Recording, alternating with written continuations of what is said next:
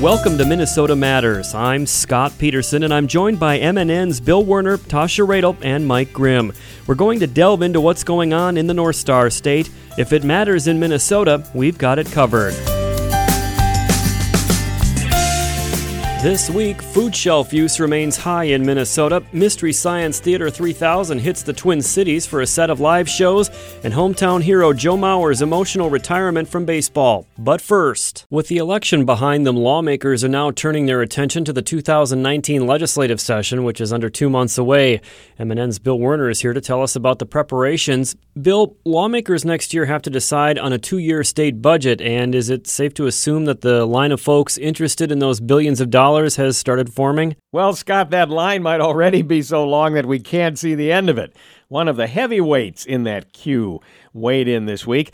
The Board of Minnesota State, the state college and university system, gave the go ahead to ask the 2019 legislature for a $246 million funding increase, a number that is turning some heads at the state capitol. We talked with Chancellor Devinder Malhotra about it. This is probably the largest we have ever asked, at least in recent memory see, the way I look at it is that uh, we are an imperative for the state of Minnesota uh, in order to not only uh, to meet the workforce challenges and to meet the needs of all Minnesotans, higher education need of needs of all Minnesotans across their whole life cycle. So we not only serve students straight out of high school, but we are also serving incumbent workers displaced workers, uh, individuals who stopped out now coming back to college at a later stage. And so, so we are meeting uh, and, and, and we are enhance, trying to enhance access uh, to communities which historically have had low participation rates in higher education and like the communities of color, those of native origins, low income, first generation, and, and so if we have to do this, if we have to scale up our operations, if we have to bring in more students, if we have to make sure we have the support structures in place to see them across the finish line, if we have to make sure that our programmatic structures are well aligned to the changing needs of the workforce, uh, not only of today but that of tomorrow, Republicans in the election retained their majority, albeit razor thin, in the Minnesota Senate, and they will have a say in the 2019 session on whether the state college and university system gets its $246 million funding increase. We asked Madison Lake Senator Rich Draheim, a key player on the Senate Higher Education Committee, is that a reasonable amount? Is it a doable amount? Is it a prudent amount? You know, when when we tour the campuses and see, you know, all the different needs throughout throughout the campuses. And I know they have um, a, a lot of things they would like, and, and what we have to do is separate what would be nice and and and then what what they really need. You know, healthcare is going to be a big big draw. I, I you know I think on on what we did with reinsurance. Um, you know, looking forward. Um, you know, what are we going to have to spend on that? You know, the aging population, uh, long-term care, housing. Um, so we'll, we'll have to just look. I, we, we've had some discussion. Um, but no no numbers have been thrown around. So Minnesota State's $246 million request, is that a number that will probably have to be scaled back to some degree? I, I would think so. I, I think, the, you know, the, the number um, is quite large from what we've been used to. And, and they've been kind of hinting that they were going to come with a, a, a big number, you know, when we've been touring the, the campuses and whatnot. And, and uh, the new chancellor is, is very active and, and uh, I think very engaged with, with the staff all over the state. And, uh, you know, we'll just have to sit down and go, go through it. Part of the state college and university system's proposal is also what officials term college promise tuition scholarships. Low income students could attend a community or technical college for two years in Minnesota and pay no out of pocket tuition. Chancellor Malhotra says We are asking the legislature that once the student has all the state grants and financial and federal grants, once the student has those grants, whatever the gap between the tuition and those grants is, we will use these resources to make up for that. And the chancellor says if any person, regardless of income, starts at a community or technical college and then transfers to a four year state university, they would have no out of pocket tuition expense for year three of their schooling.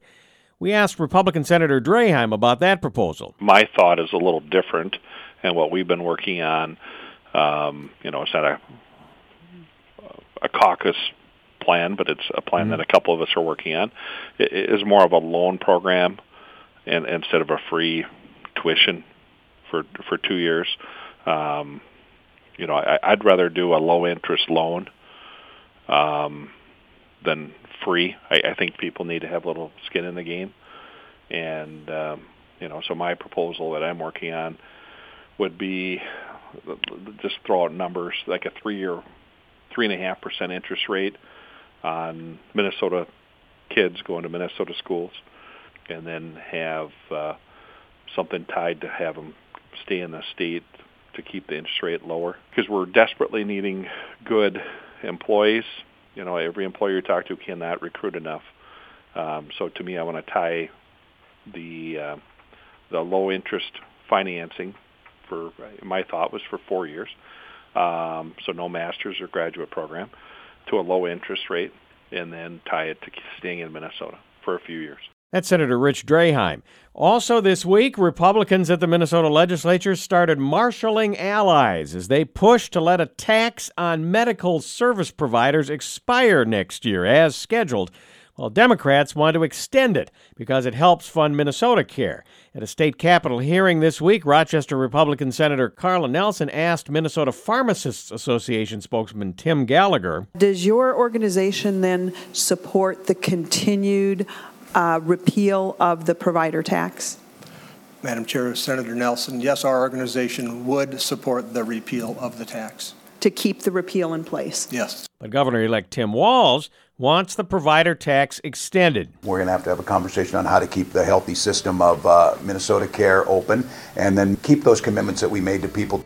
And Scott, a good number of people at the Capitol say health care could be the most contentious issue of the 2019 legislative session. And we will find out in just a couple short months. Thank you for that report, Bill. Minnesota Matters returns after this.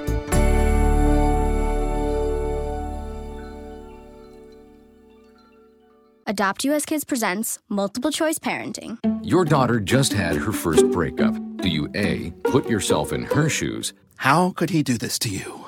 And for Sheila, she, she has split ends. B, console her. Oh, sweetie. This is going to happen a lot, four, maybe five more times before you get married. C. Take charge. Got to get this all straightened out. Give a little talking to, man to man, mano a mano.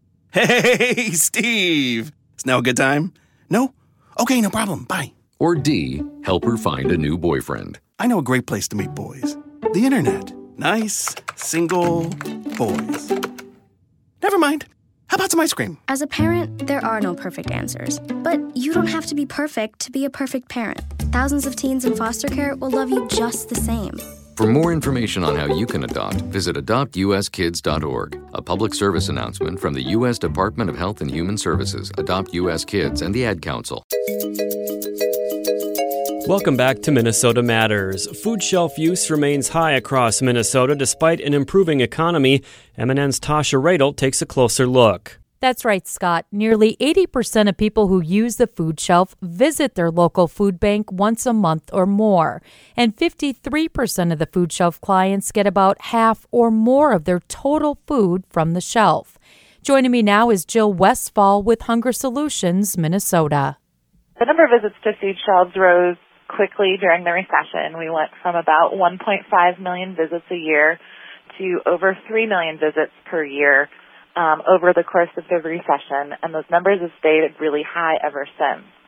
Uh, last year, which is the last year that we have stats for, uh, we had a record high 3.4 million visits to food shelves, and that was the seventh year in a row that we'd had over 3 million visits. And for 2018, we are on track to be somewhere over 3 million visits again. So, despite a booming economy and low unemployment, food shelf use remains pretty high. That's really kind of hard to put in perspective. Yeah, we see a lot of families that are still struggling, uh, whether that is low wages or uh, hours that are inconsistent in their jobs um, and they're finding it hard to make ends meet, so they turn to their food shelf for some help. I think it's fair to say that everyone kind of has their favorite foods or things that they like to eat. Um, what are some of the items that are really, I guess, in high demand at area shelves across the state? Some of the most commonly re- requested items are meat, poultry, and fish, uh, milk, and then fresh fruits and vegetables. Uh, the healthy items are often the most expensive things to purchase at the grocery store, and so those are the items that people are looking for help uh, accessing through their food shelf. It seems over the years we've kind of seen a shift of more families or individuals looking for healthier uh, food shelf options. Sure, definitely. Um, folks are requesting healthier items in their food shelves, and food shelves are responding, um, making sure that they source as much fresh fr- uh, fruit and vegetables as they can, um, having more meat and poultry and milk available for their clients. So the Food Shelf Network's really stepped up uh, to meet the need of the folks that are turning to them for help. You know, with uh, over 3 million food shelf visits a year, um, are the individual food shelves across the state able to keep up with such a high demand? For the most part, yes. Uh, Minnesotans are incredibly generous and they support their food shelves. Um, and food shelves have continued to step up and meet the need um, in their local communities. Let's talk a little bit about donations. I know that in the past, or perhaps traditionally, uh, families would drop off a bag or two of groceries from their local market. But I understand that the food shelves actually prefer cash donations. Why is this, Jill? So, cash is always the best thing to donate to your food shelf. Um, a food shelf can purchase food through the food bank and through other vendors and buy about four times as much food for a dollar than you or I can do if we go to the grocery store. Um, so they're really able to stretch cash donations even further um, to help their clients. With the holidays just around the corner, how are the food shelves looking heading into Thanksgiving, which is already next week, and Christmas uh, just a few weeks away? Is there anything Minnesotans like myself can be doing uh, to help make others' holidays a little brighter? The things that food shelves need vary from food shelf to food shelf. We have about 300 food shelves across the state of Minnesota, and the best way to respond to the need is to call up your local food shelf and ask them what they want, or give cash so that they can buy the things that they need throughout the year. If there's someone listening right now that is needing the extra assistance over the holidays or perhaps any time of the year, what's a good first step? What should they do? Sure. Uh, if folks are looking for help, they can always call the Minnesota Food Helpline at 1 888 711 1151 and the helpline can help them find their local food shelf or look for other local food resources.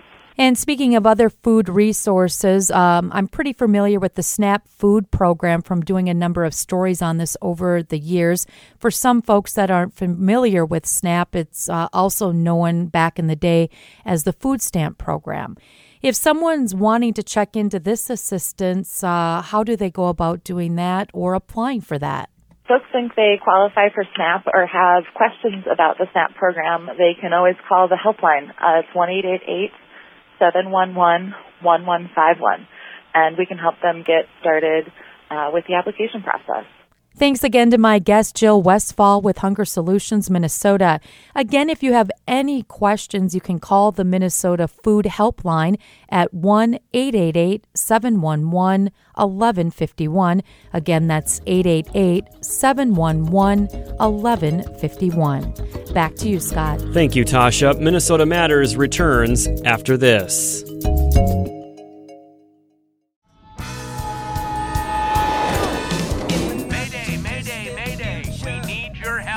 Welcome back to Minnesota Matters. I'm Scott Peterson. Mystery Science Theater 3000 was created and debuted in Minnesota 30 years ago. The show, which features a cast of human and robotic wisecrackers commenting on bad movies, went off the air in 1999, but made a remarkable comeback on Netflix last year. The show's creator, Joel Hodgson, is currently on the road with a live show tour that arrives in Minneapolis this week. I recently spoke with Hodgson about the show's success and how it feels to be taking it out on the road to share with fans. Well, it's it's like watching Mystery Science Theater in your front room, but there's 1,800 other people with you. watching it at the same time. So, um, and everyone's incredibly quiet. I'm just kidding. It gets really loud and people have a good time. And so that becomes the real art of it is when you're performing live is you have to kind of edit because the audience every every night you know we'll do 40 shows uh 42 shows uh, or 40 shows before we land in Minneapolis. So the art of it is while you're performing um you have to like listen and sometimes they'll laugh in really unusual spots that you're not ready for and they'll laugh longer at certain things than they did the night before and you got to be ready to like edit your stuff. Like oh they're laughing over see the movie it's not like a stand up where the audience where the the stand up just stops when the audience laughs and then he picks up again. We the movie keeps going and so we have to actually edit and drop out and uh, oh I have a line. They're laughing over the setup to my next riff. I got to wait. I'm to just not do my riff and then get ready for the next one. And so you're the art of performing is not just performing but also editing while you're going you know, I wouldn't have thought of that uh, prior to hearing your answer, but it sounds like it's a little bit of a high wire act. Yeah, well, to really give people a good experience, you just got to be really tuned in. You got to really listen to them and be ready, and and that's where it really, you know, when it really takes off is they know we can hear them and we remark and talk about it, and you know, it's really alive in the room, and so it's different, you know, and it comes from we deliberately wanted to end in Minneapolis. It's our, you know, we land there, and th- three days later is is our 30th anniversary uh, on Thanksgiving. We started in 1988 on KTMA on Thanksgiving Day. So three days later will be our 30th anniversary. So we deliberately wanted to land in Minneapolis for the end of the tour. Well, that's fantastic. Congratulations again on the success of the show. Could you, is it possible, could you give me just a, a slight preview of what we can expect in the next season uh, that's coming up? I think it's really great. Um, obviously, we had the benefit of doing 14 feature length episodes uh, this season before. And that's because of the Kickstarter. You know, normally um, Netflix, I think, would have ordered six. Like, that's the shape of most of their orders um, because our shows are an hour and a half roughly you know we're like three times longer than an average sitcom so you know normally um, they would have ordered six but because we had the kickstarter we got the backers paid for 14 episodes and so we have the benefit of having done those 14 episodes to get ready.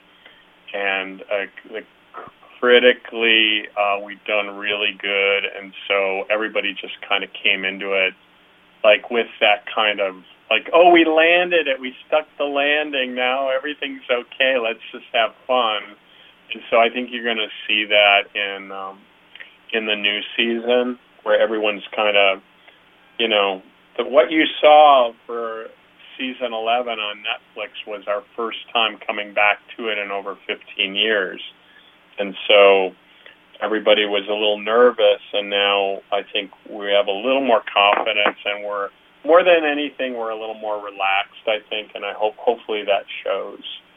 Very good, Joel. One last question for you: How does it feel to uh, to put the jumpsuit back on again? Is it, uh, it, it is there a ritual that involved in that, uh, or does it? You know, tell me a little bit about what that feels like.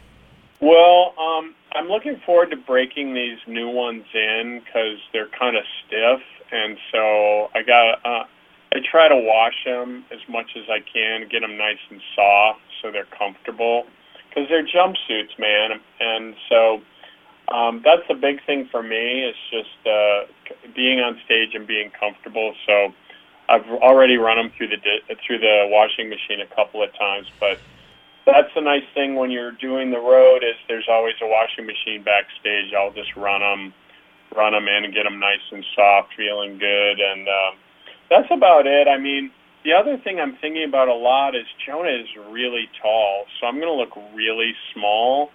I mean, I'm 58 years old, so I'm already starting to shrink.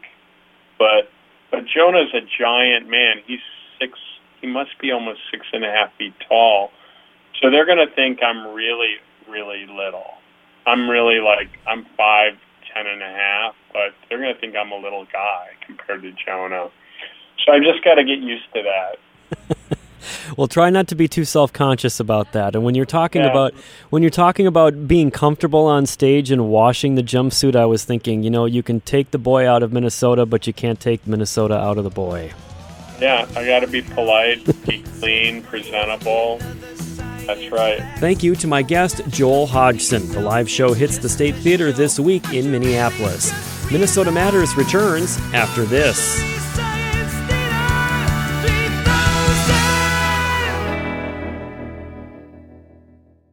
Welcome back to the Dog Show. Up next, we have Satchmo. Satchmo is a member of the Shelter Pet Group. That's right, a group known especially for their couch snuggling, ball chasing, face licking, tail wagging, backyard hanging, and of course, companionship. And what breed would you say Satchmo is? I'd have to go with maybe a lavish terrier hound chihuahua looking kind of mix. Tremendous dog. Mm, I'd also like to point out Satchmo's coloring a white, gray, brown, black brindle, simply marvelous. You know, it's such a treat to watch a dog like this. Now, let's see him in action. Look how he makes eye contact with his person. That's actually known as the treat stare. How intuitive. And now he appears to be excitedly turning in circles. Ah, the happy dance, so common with this group. And finally, the loving face lick. It's great how he just gets in there and, well, licks. Fantastic. But really, the best way to know an amazing shelter pet like Satchmo is to meet one. Visit theshelterpetproject.org today. Adopt. Brought to you by Maddie's Fund, the Humane Society of the United States, and the Ad Council. Welcome back to Minnesota Matters. Hometown hero Joe Mauer officially retired from the Twins earlier this week. The St. Paul native played for his hometown team for 15 years, making six All Star games, winning three batting titles, taking home the 2009 American League Most Valuable Player Award, and creating pride for the residents in his home state. Mauer says this isn't a goodbye. I don't see this, like I said, as a farewell. I'm going to raise my kids here. My family's here. I'm born and raised. I was a Twins fan before I was a Twin. I'll be a Twins fan after I'm uh, I'm done as a player. MNN Sports Director Mike Grimm recaps an emotional day for Mauer. Scott, a choked up Mauer, started his retirement announcement at Target Field by thanking his parents and family in a display of emotion that we've rarely seen or heard from the usually calm and stoic Joe Cool. Mom and Dad.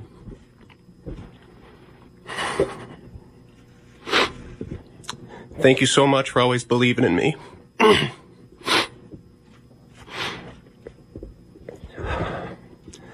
for sitting at my countless games and tournaments, and for being the pillar of support back and then and always. You both made it a priority to be there for me throughout my whole career, and that means the world to me. You've helped keep me grounded and have never let me forget my roots. Thanks to my brothers Jake and Bill. Thanks for always, always letting your little brother tag along. I know it's not easy sometimes, but uh, I've always appreciated that. You guys have been th- there through it all. Jake, I'll never forget our years in the minor leagues together. Some of my favorite times. Bill, I was proud to catch you in that spring training game where you got to face your favorite player, David Ortiz. Thank you, Gardy, for letting that happen too. Um, I'm also proud to say that we got him out. It's pretty amazing that three brothers from Minnesota at one point all donned a Twins uniform, and I'll always be thankful we were able to share that together. Mauer says growing up in St. Paul, he became who he was by competing against and with his older brothers. I loved it. I loved every minute of it. Um, doesn't matter what the game, I, I love to compete. And uh, I think sometimes that, that gets lost in the general public. But uh, just ask my brothers over here. It doesn't matter what we're playing or if it, whether it's a game or football or basketball, whatever. Um, I just love to compete. Once I uh, try out a game or try something out, I, I try to be the best that I can be at it. And um, you know, those days down at Jimmy Lee, those days down at uh, all the ball fields in St. Paul, uh, helped mold me into the guy I am today. Mauer says after all that he's accomplished as a player, his favorite memories don't involve stats, awards, or trophies. Just the relationships that I've been able to make. That's why I'm so emotional here today. A lot of us go back 20 plus years. I think I, I first met Terry Ryan when I was, what, 15 years old? 14. Thank you. Yeah. Twins radio broadcaster Cory Provus has called hundreds of games that Mauers played in. Joe Mauer, an amazing career, 15 years of excellence and class, and all doing it with with the hometown team. Just quite the story. And and to me, he made the toughest thing in sport look so easy time and time again. There, there's a reason why that if you're successful, you know, 35% of the time in baseball, you're going to be among the game's you know better players and and you know best compensated players. And Joe Mauer certainly was that because he just had the ability to put the barrel on the ball and put the ball in play. He, he wasn't a big power guy, that we know, and certainly the back half of his career, those power numbers went down. But man, he was still a tough out. Uh, if the game was on the line and you needed a big hit, number seven was your guy. He was either going to, you know, get a hit, he'd take his walk, he was going to make that pitcher work, he was going to make that defense be perfect. Otherwise, Joe was going to beat you uh, more times than not. One of my favorite Mauer moments was 2013. Uh, after the birth of his twin girls, he was away from the team. The, the twins were on the West Coast, and he left the team in Anaheim. The team went on to Seattle, and then Joe was back in the lineup when the team was back at Target Field in the following homestand. And Joe had been gone for you know five, six, seven days, and we were wondering would his timing be off? Well, sure enough, Mauer's first at bat, first inning, has a base hit and just just made it look easy. And you'd often hear that from his peers and opposing pitchers about don't waste your time trying to beat Joe with a seven, eight, nine, you know, nibble after nibble. He's going to beat you, and Joe would do that time and time again. What a way to end it too! That that thrilling day at Target Field in September, uh, coming out to catch just one last time is a moment that I'll never forget. And for those listening, watching, and, and for those that were fortunate to be at Target Field that day, uh, that that's a moment that I'm sure that Twins fans will never ever forget. So Joe Mauer, congratulations, Twins Hall of Famer, and hopefully Cooperstown does the same uh, five years from now as well. But we'll miss uh, we'll all we'll all miss Joe Mauer. Just everything about him uh, is just going to be tough to replace. And number seven will go down as one of the famed numbers in Twins history with 34 and and six and three and 29 and 28 and 10, you name it. Hrbek, of course, uh, number seven is right up there as well with uh, one of the best to ever do it in Twins history, and that will carry on for years and decades and decades to come. And now that his playing career is over, how does Joe Mauer want to be remembered? I think I'd want to be known as just a, a great teammate, a great person, and um, you know, a guy that gave it everything he had. That's all anyone can ask. Scott, back to you. Thank you, Mike. That's going to do it for this week. Thank you for listening, and please tune in again next time for Minnesota Matters on this MNN station.